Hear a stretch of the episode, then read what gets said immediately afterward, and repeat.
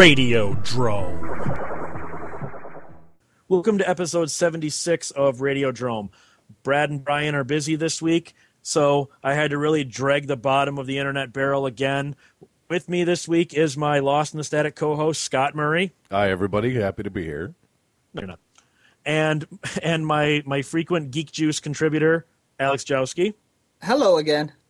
And when he means again, he does mean again. I'll go into that in a minute. Let's get the Adam and Eve promo out of the way. Go to adamandeve.com, use the promo code DROME, and Scott, this should be second nature. Go. static. Excuse me. Drome. Oh, I'm so sorry. There's, I'm, I'm getting some static in the headset. Uh, the the Just do it. not a problem. Uh, you get 50% off of one item. You get free shipping within the U.S. You get three, three free Spank DVDs and one extra special super mystery gift that is so dirty we dare not mention what it is. And, and that, and we don't know. Well, yeah, and that's all. If you use the promo code Drome, static, uh, in order to check out and and get the special deal.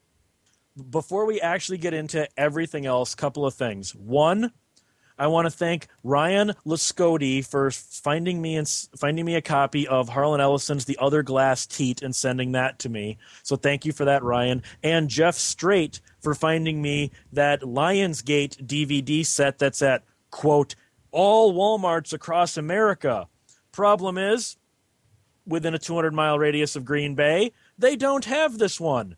And I had them look it up. They don't have it anywhere closer than Kansas City. So, all Walmarts across America, screw you, Lionsgate. You suck. Well, I think they meant all across all of America that matters, which apparently doesn't include you and I. Apparently not. 'Cause it's a really cool DVD set with Waxwork, 976 Evil 2, Ghoulies 3, Ghoulies Go to College, The Unholy, Chud 2, Bud the Chud, Chopping Mall, Slaughter High, and Class of 1999.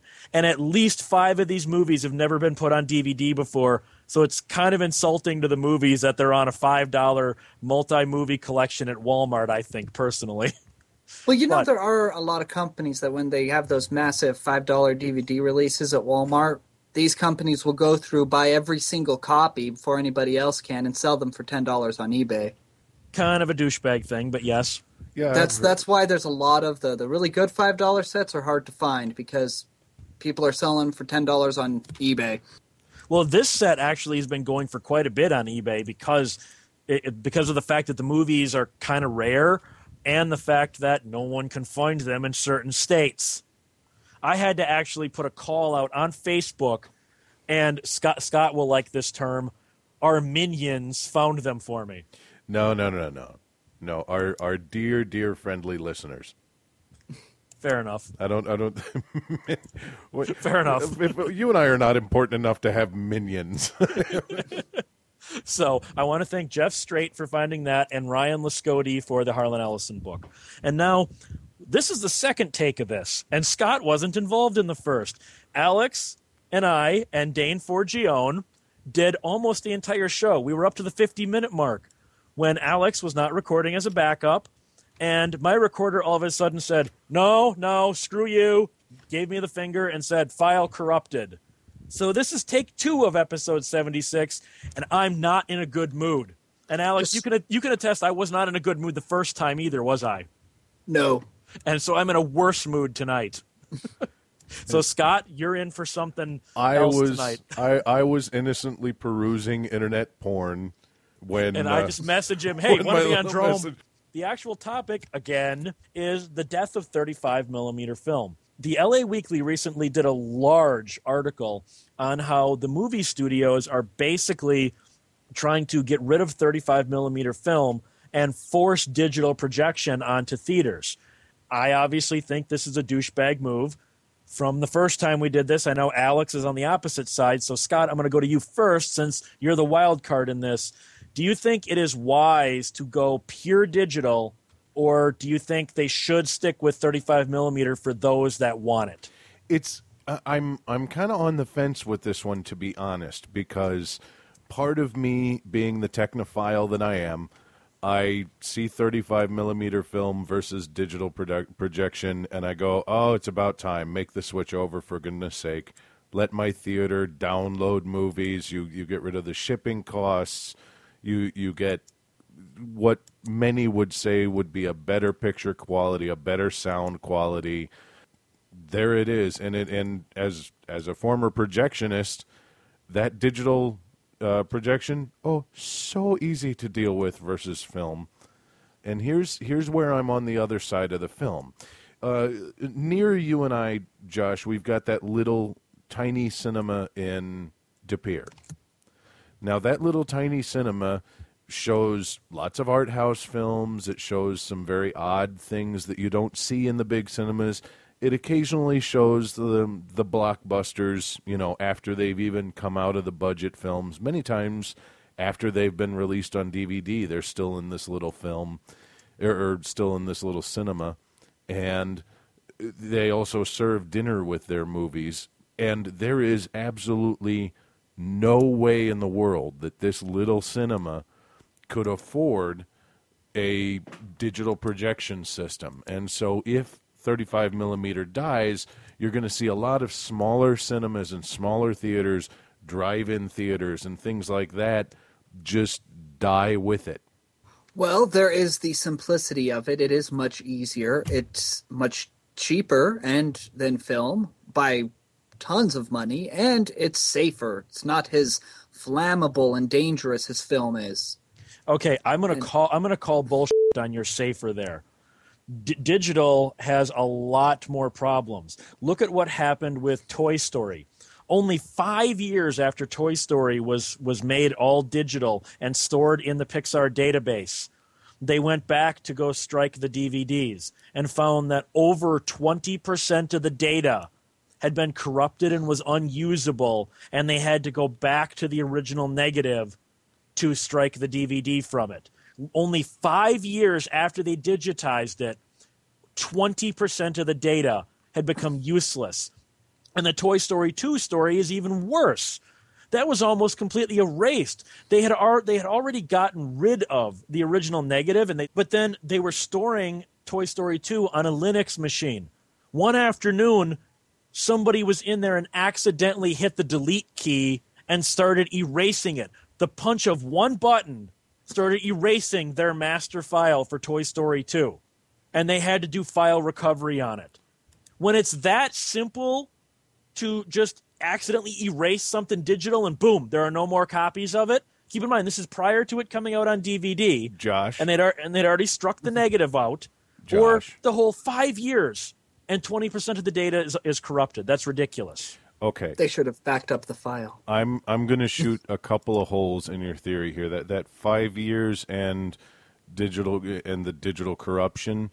Yes, that's entirely possible. It's an, it's entirely technically valid that it could happen, and if if Pixar did that again, it would be insanely stupid. The nice thing that we that the nice thing about digital when it comes to archiving is that one we have cloud storage now, and often cloud storage in the form of piracy. So it's always going to be out there. It's always going to be available somewhere. There's going to be a backup copy somewhere, and that backup copy is going to be just as good as long as it's you know distributed digitally. That backup copy is going to be just as good as an original, and so that five year degeneration, yeah, at the time that I can see that happening, but we've we've jumped over that hurdle. The other one that you talked about with somebody just walking in and hitting the big red delete button and having sirens go off and hard drives wiped and, and such, that is bad system design. The the idea of a single key or a single keystroke deleting something, especially in a digital archival form, it's out the window too because you've had people like Google uh, step in with their archive project, and you've had people like smarter people at Pixar step up and are start scanning and archiving these films and going, Oh no no no no! In order to delete this, we have to have three people in Topeka, Kansas, agree to delete it and turn keys at the same time. Scott, I'm picturing right now the, the self destruct sequence from Star Trek 3. Yes. 1B, 2B, 3B, destruct.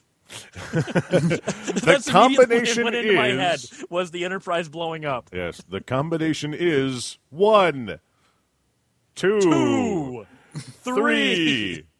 Four. Yes, you know, and, and All Yeah, right that's there, my- all right that's there, my- President Skroob. That's my luggage combination. Thank you, President Skroob, for getting the joke. But then, but then there's there's also the thing of well, and Scott already brought this up. Smaller movie theaters that can't compete, they can't. This digital equipment is just expensive, and the studios are are kind of being real douchebaggy about this. Each studio is basically putting what equates to like like region coding on on the on the DVDs they send. If you don't have a certain kind of projector, well, this projector will only play 20th Century Fox movies because it'll only read this certain kind of coding. Well, Paramount doesn't want that, so Paramount's going to put out their own exclusive projector that you have to do to play Paramount movies, etc. So these these chains even have to buy a different projector or a different encoding disc for every stu- major studio out there because each studio says, I don't want my 20th Century Fox movie to be played on the same projector that a Paramount movie can be played on. Let's put on a lock code in that. That that's also an old fight, um, and yeah, they they fought about it for have fought about it for years, and there are still, I think 20th Century Fox is still a holdout. I think Paramount has finally bent.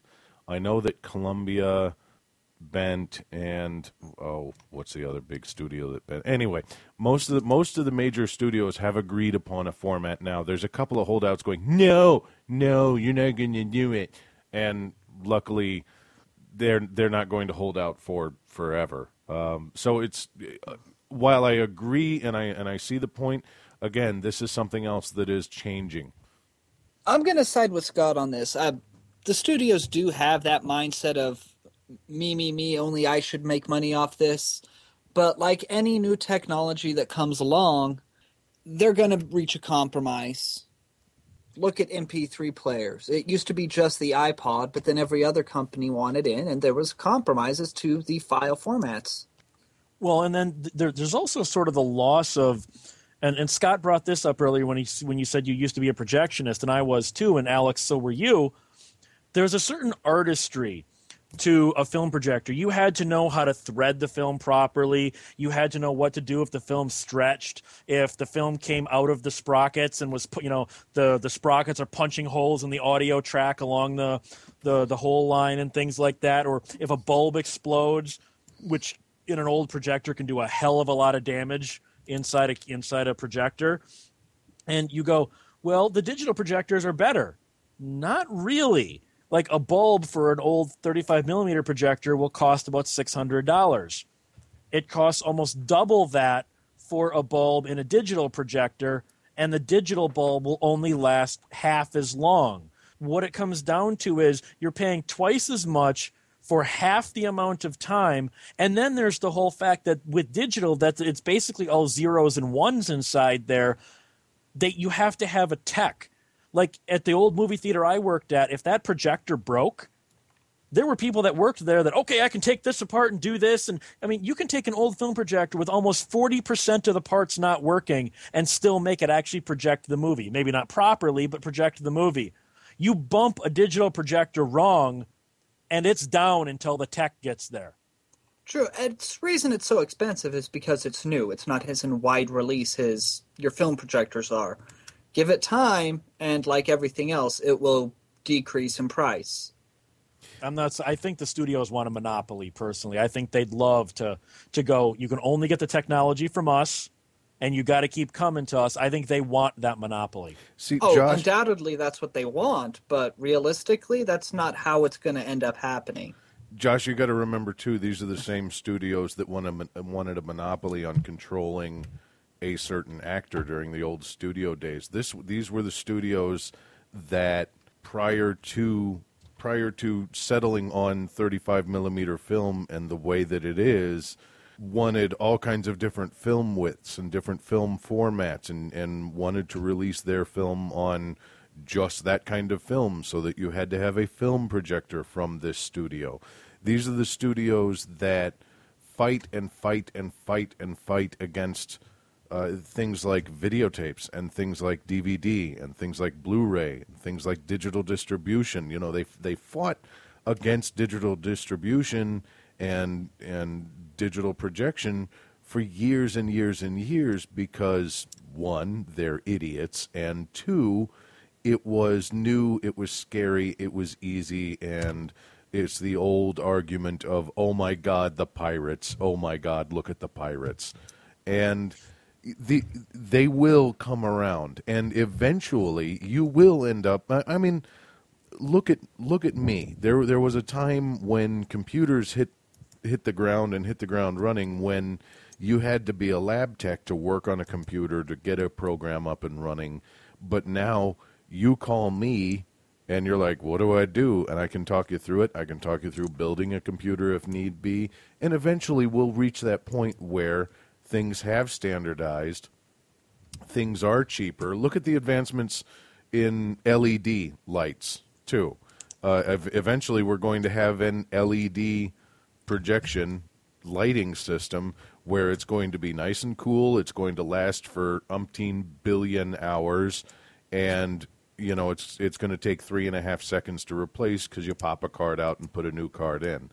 It, these things will come around and while I agree that we're not quite there yet, I, I can I can see it. Well, see, okay, but one of the other things that supports my wanting a monopoly theory is the lack of 35 millimeter prints. 20th Century Fox is the only one doing this so far, at least it's been reported. I have not seen reports of Paramount, Disney, Warner Brothers, etc. 20th Century Fox is going up and buying up all their old 35 millimeter prints from collectors and auctions and things and destroying them. So within a couple of years, there will be no 35 millimeter prints of Alien out there, for example, or Planet of the Apes. You will have to rent their digital. It's basically like I have the superior copy. I'm going to go buy up all the other copies, so you have to come to me for it. That's real douchebaggy, I think. Yeah, and I don't agree with that. I like the digital format has a means of production of producing new movies.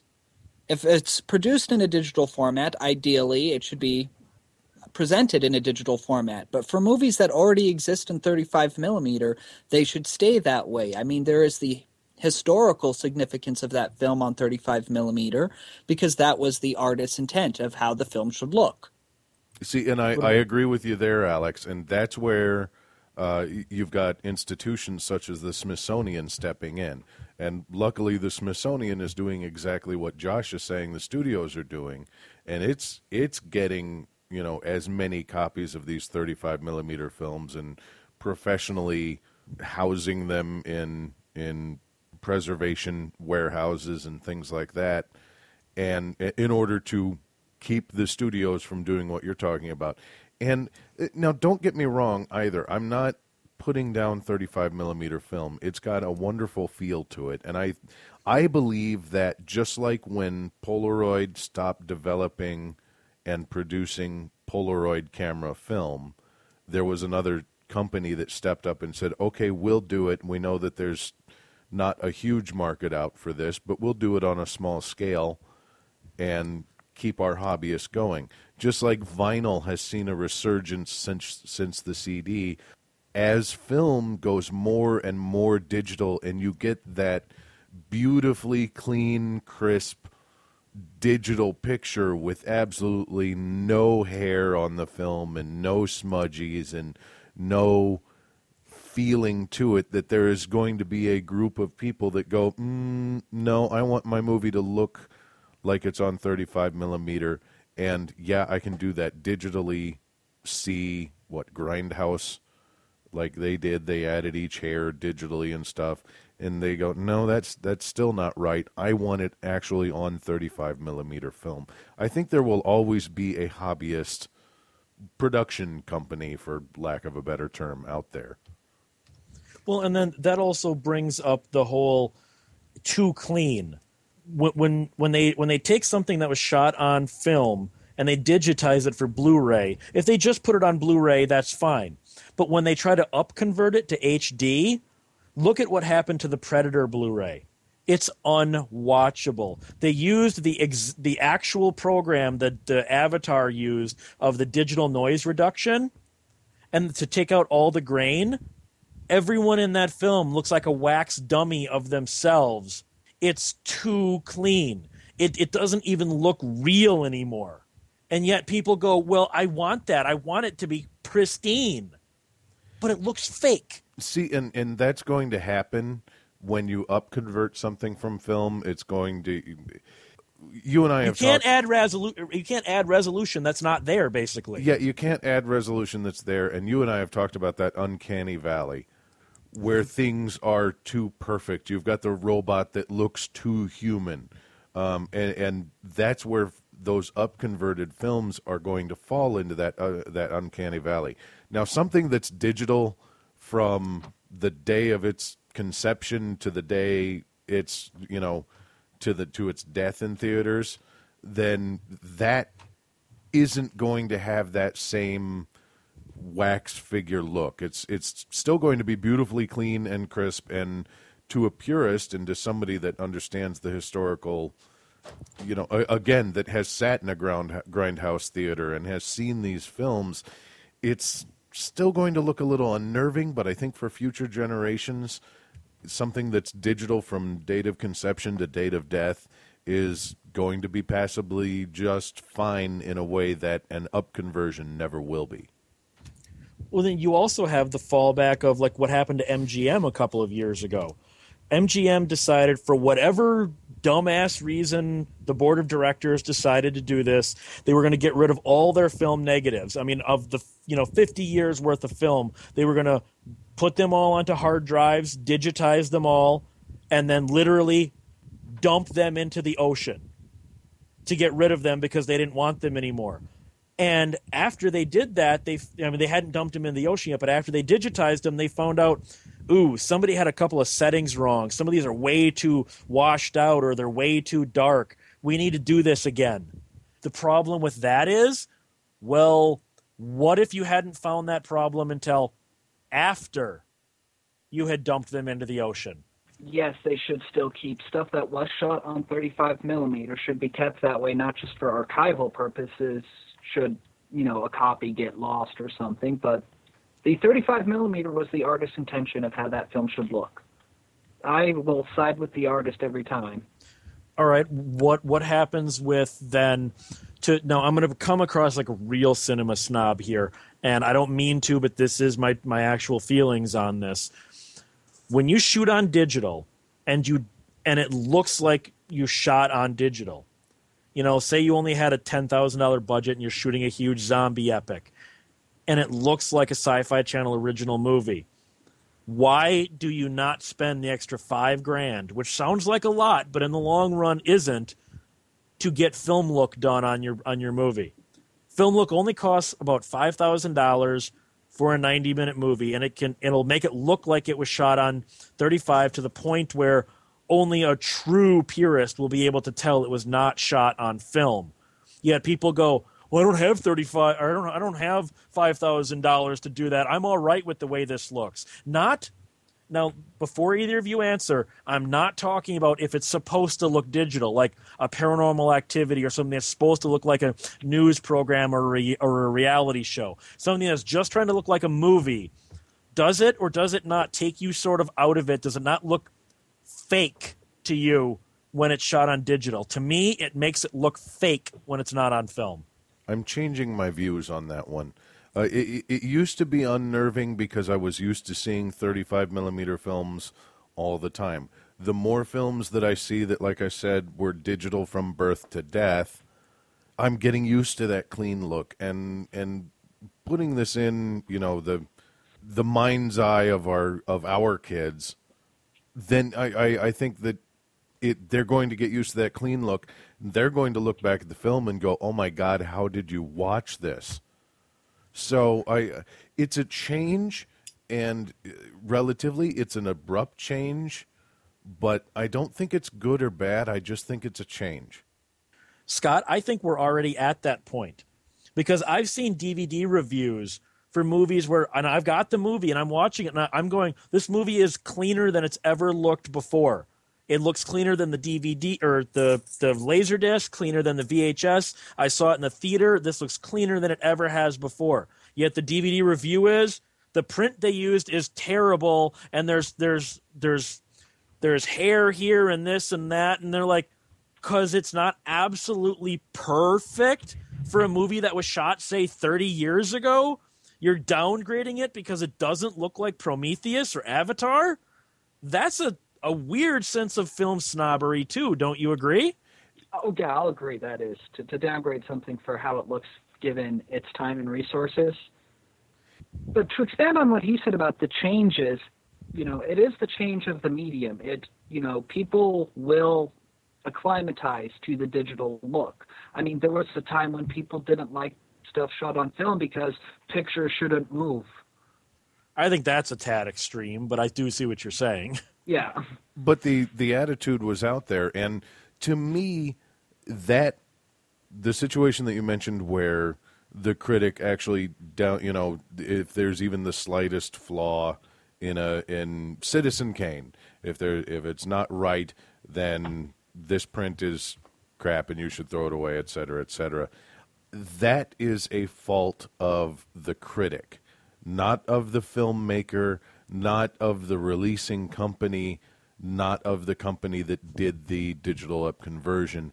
That's the film. That's to me. That's the fault of the critic not understanding the context in which the filmmaker came up with the film, shot the film, and showed the film. It's you and I have talked about it since I didn't know comic books very well and I look back at some of these comic books and I go, "Oh my gosh, how did anybody in the world read these comic books? They're dumb as ever." And you you've you've said, "Wait, here's the context in which the comic book came out. Here's what's going on in the world around it. Now how does it look?" And I'm like, "Aha." That was a fault with me, not with the comic book or with the artists or anything like that. And I think the same can be said about these older films being upconverted and then criticized. Well, and then, but then you also have the, and again, I, I know I'm coming across like a snob, but I hate the way digital looks. And and I and now stick with me for a second, guys. This is going to be confusing, but I'm trying to make a point. To me, it's too clean and it looks too real that it looks unreal to me. If that makes any sense. When I'm watching a movie, I'm watching a movie. When I'm watching one of these shot on digital things, it looks too real and it doesn't look like a movie. It's not like I'm going, oh my God, it's so real, I can't get into it. It looks so real, it looks fake to me. Does that make any sense, Scott? That's the uncanny valley that we talked about. That is, I mean, oh, that Tom Hanks Christmas Polar train, Express. Polar Express, right smack in the middle of that where you're going, I know that this is computer generated. I know that this is a digital film. And yet I'm looking at Tom Hanks' face and I'm being creeped out by the robot that looks too human. Uh, and you, being a film connoisseur, Josh, you have taken in these VHS copies and these Laserdisc copies, and in some cases, these film copies, either at a theater or at your home, and you've gotten used to that grittiness, that dirtiness, that when a digital feature, again, digital birth to death, feature comes out and has these clean things that I think today's audience is asking for, to you, you're right smack in the middle of that uncanny valley, even though it's a little bit different than, say, mine or Alex's. Uh, with regards to digital looking fake, yes, it is. It, it's a format that looks different than film. But as I said about siding with the artist, if somebody wants their film to look that way, then that's how it's supposed to look. But but to me, there's a difference between that. Like a paranormal activity is supposed to look like that. A zombie apocalypse. It's a movie I recently got from alternative cinema. Looks like that because that's all they could afford. and it looks like crap. It Well- looks like it was shot with a $700 Walmart camera. And in the back of my mind, I'm just going, this was shot with Walmart equipment in the guy's backyard. Well, here's the thing. Let's say a guy shoots his movie on digital and he likes how it looks. Now he has the option to pay that five thousand dollars for that film look conversion. It just it's a matter of if that film look is what he wants, then yes, he should definitely go that route. If it's if he's not going that route because he doesn't have the money, then he's compromising his vision. What if the artist wants to use that uncanny valley effect or that that weird too clean effect that you mentioned specifically to give you the willies? I, I doubt it in a lot of the alternative cinema stuff that I'm getting. It's just that's the equipment that they had. It's just that they've got a $700 HD Walmart camera, I- and it just it looks like that because that's what they can afford. Because I'm sorry, when it's a zombie epic, and I use the word epic in real, huge, giant, in in bold font quotes, and when it's a zombie epic like Zombie Allegiance, no, that I, I I can't see the director going, "Ooh, I want to creep him out like this." Okay. the guy's making a low grade zombie movie that he shot for two thousand dollars. Well, let's- he's let's- not some artist. Let's take let's take this film and set it aside, and let's do this as a as a thought experiment.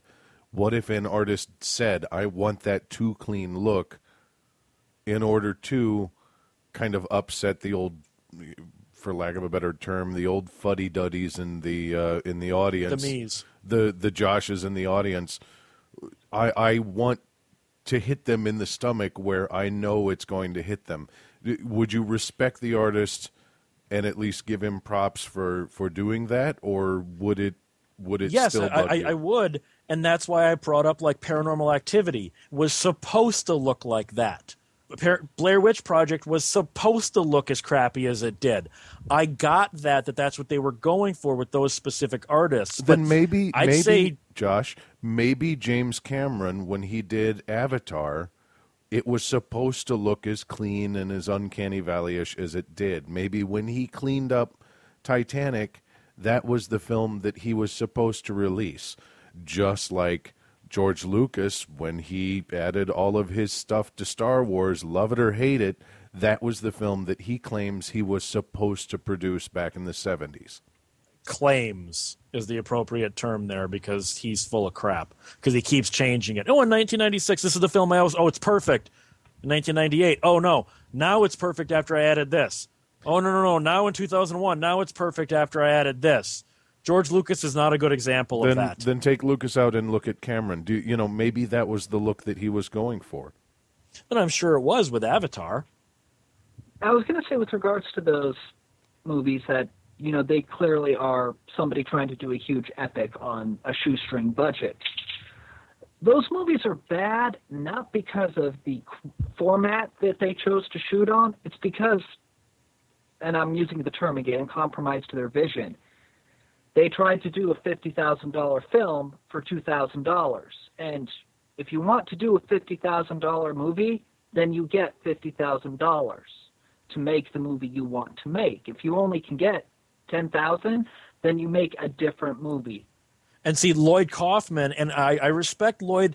Okay, I respect what, what he says, and I disrespect it at the same time. He says, if you've only got a thousand bucks, make your move, make the movie you want to make for a thousand bucks. Find a way to make it for a thousand bucks. Don't not make the movie because you need ten thousand and you're nine thousand short. And I'm saying that's bullshit. That's Yeah, I- absolute bullshit. You you because I, I the artist in me, I would rather not make the movie at all than make it garbage. It's like this. Like if I want to make a movie for ten thousand, but only have a thousand, that's not the movie I want to make. Okay, Peter Jackson wanted to make Brain Dead, and he could not get enough money to make the movie. So instead of just copping out and doing it cheaper with what he had, he instead made Meet the Feebles, which was within his means and within his budget. And because of the success of that movie, he was then able to get enough money to make Brain Dead the way he wanted it to be. What about you, Scott? About what I said about artistic integrity versus the dollar? Should the dollar dictate the artist's vision, or should the artist dictate the dollar? Well, I I think that if an artist uses his brain a little bit, he looks at his dollars, he looks at his budget as another tool to make what he wants to make. I agree with Alex. I think that if you want to make a $50,000 film and you get 5,000 bucks, take that $50,000 film, shelve it, take your tool of $5,000 and see, you know, make make the best movie you can for 5,000 bucks. You know, make make a different movie that is really good and then eventually somebody's going to give you 50,000 and 500,000 and 500 million. You know, how many times have you and I, Josh, sat down with one show topic in mind for Lost in the Static and we talk it out a little bit and it ends up not working out so we go we we go to a different show topic that works. And that's what an artist has to do. I need 500 million dollars to make Titanic to the Submariner's Return or something. and uh, he gets through Kickstarter or whatever, he gets $5,000. Then you, you have to realize that you're not going to make Titanic to the Submariner's Return, but you might just be able to make Jaws 15 Attack of the Kiddie Pool, you know so you have to change your product and you have to view that budget as a tool. But see, there there are purists like Lloyd Kaufman who would say, then then you're compromising your vision. If you only have five thousand, then you as the artist, it's your responsibility to figure out how to make Titanic 2 on five thousand dollars. And I see what he's saying on an artistic level, but on a real level, that's just suicide. Because like I said, to me, the product matters to the point where I'd rather not make it at all than make it like. You know, I, I again, I see where Kaufman's coming from, and I kind of agree him on the, uh, agree with him on that artistic snobbery level of, well, if I can't make my epic, then I'm not doing anything. I shall make my epic no matter what. Then there's there's something to be said for that, but the realist in me goes, okay, if I make a really bad movie with this $5,000 and it goes nowhere, then I will never have the chance to make the really, really, really epic movie I want to make with $500 million. I agree with him on one level, on on that uh, level, but uh, as a realist, no, you, you gotta you gotta walk before you run. From a realistic level, I mean, not everybody can make another movie and have it succeed in order to make the movie that they want to make. Let's say you want to make a movie that's going to cost twenty thousand, but all you can get is five. As Scott was saying, a budget is just one of the tools. You may not have thought it thought your budget through the first time. You know, you may be using a different way of thinking because that's one of the things of independent filmmaking is learning to think with the resources you have. Maybe you can make this movie for five thousand dollars and not compromise your vision. Well, th- there's an example of like I think it was Jason X. I think when I was listening to the commentary for Jason X, they said something like the battle between KM14 and Cy- Cyber Jason was supposed to happen in zero gravity, and they're they're sitting here figuring it out. And he said he literally had the script in front of him and they're trying to figure it out. A producer came by, took a pen, crossed out the word zero gravity, and goes, There, now it fits in your budget. Yeah. And it's and it's like, yeah, but that did that also compromised his vision. Maybe if they'd thought it through a little more, they could have figured out how to have done the zero G fight instead of just we're wasting daylight. Not now it's just a fight. So what they should do now is go back, reshoot some scenes, digitally insert some people, and make the film they really want with Ewoks. All right, hang up on Scott. Got it. well, and then you, you've you've also got you've also got this thing, and I, I, this was an off topic that we did the first take of this, but I, I still want to bring this up because I get all these DVDs from alternative cinema, and I know they're not going to be happy with me. I'm, I'm not bad mouthing alternative cinema, but some of the stuff that they release, if I see one more shot on digital, low budget zombie movie, I think I'm going to go start rending my neighbor's limb from limb. Okay? Guys, no pun intended, the zombie genre is dead. Every Yes. I mean, Alex pointed out the first time Netflix has probably got 50 different zombie movies no one's ever heard of shot within the last 5 years. There's still more coming out. Why do people keep making zombie movies? First of all, they're never any good. Second, the genre's over. And and I'm going to say this to both you right now and Hollywood screenwriters. If I see one more movie that's a horror movie or a slasher flick that is about a bunch of 20 somethings getting together to party, I'm going to start picking people off of a bell tower with a sniper rifle. Okay? There has got to be another way in Hollywood that you guys can figure out how to get people together that does not involve partying. I was a big zombie fan at one point. I, I enjoyed The Walking Dead for the first season, lost interest in the second. We we had a friend of ours say that the reason there are so many zombie movies out there is because you take some stuff, you smear it on somebody's face, poof, zombie.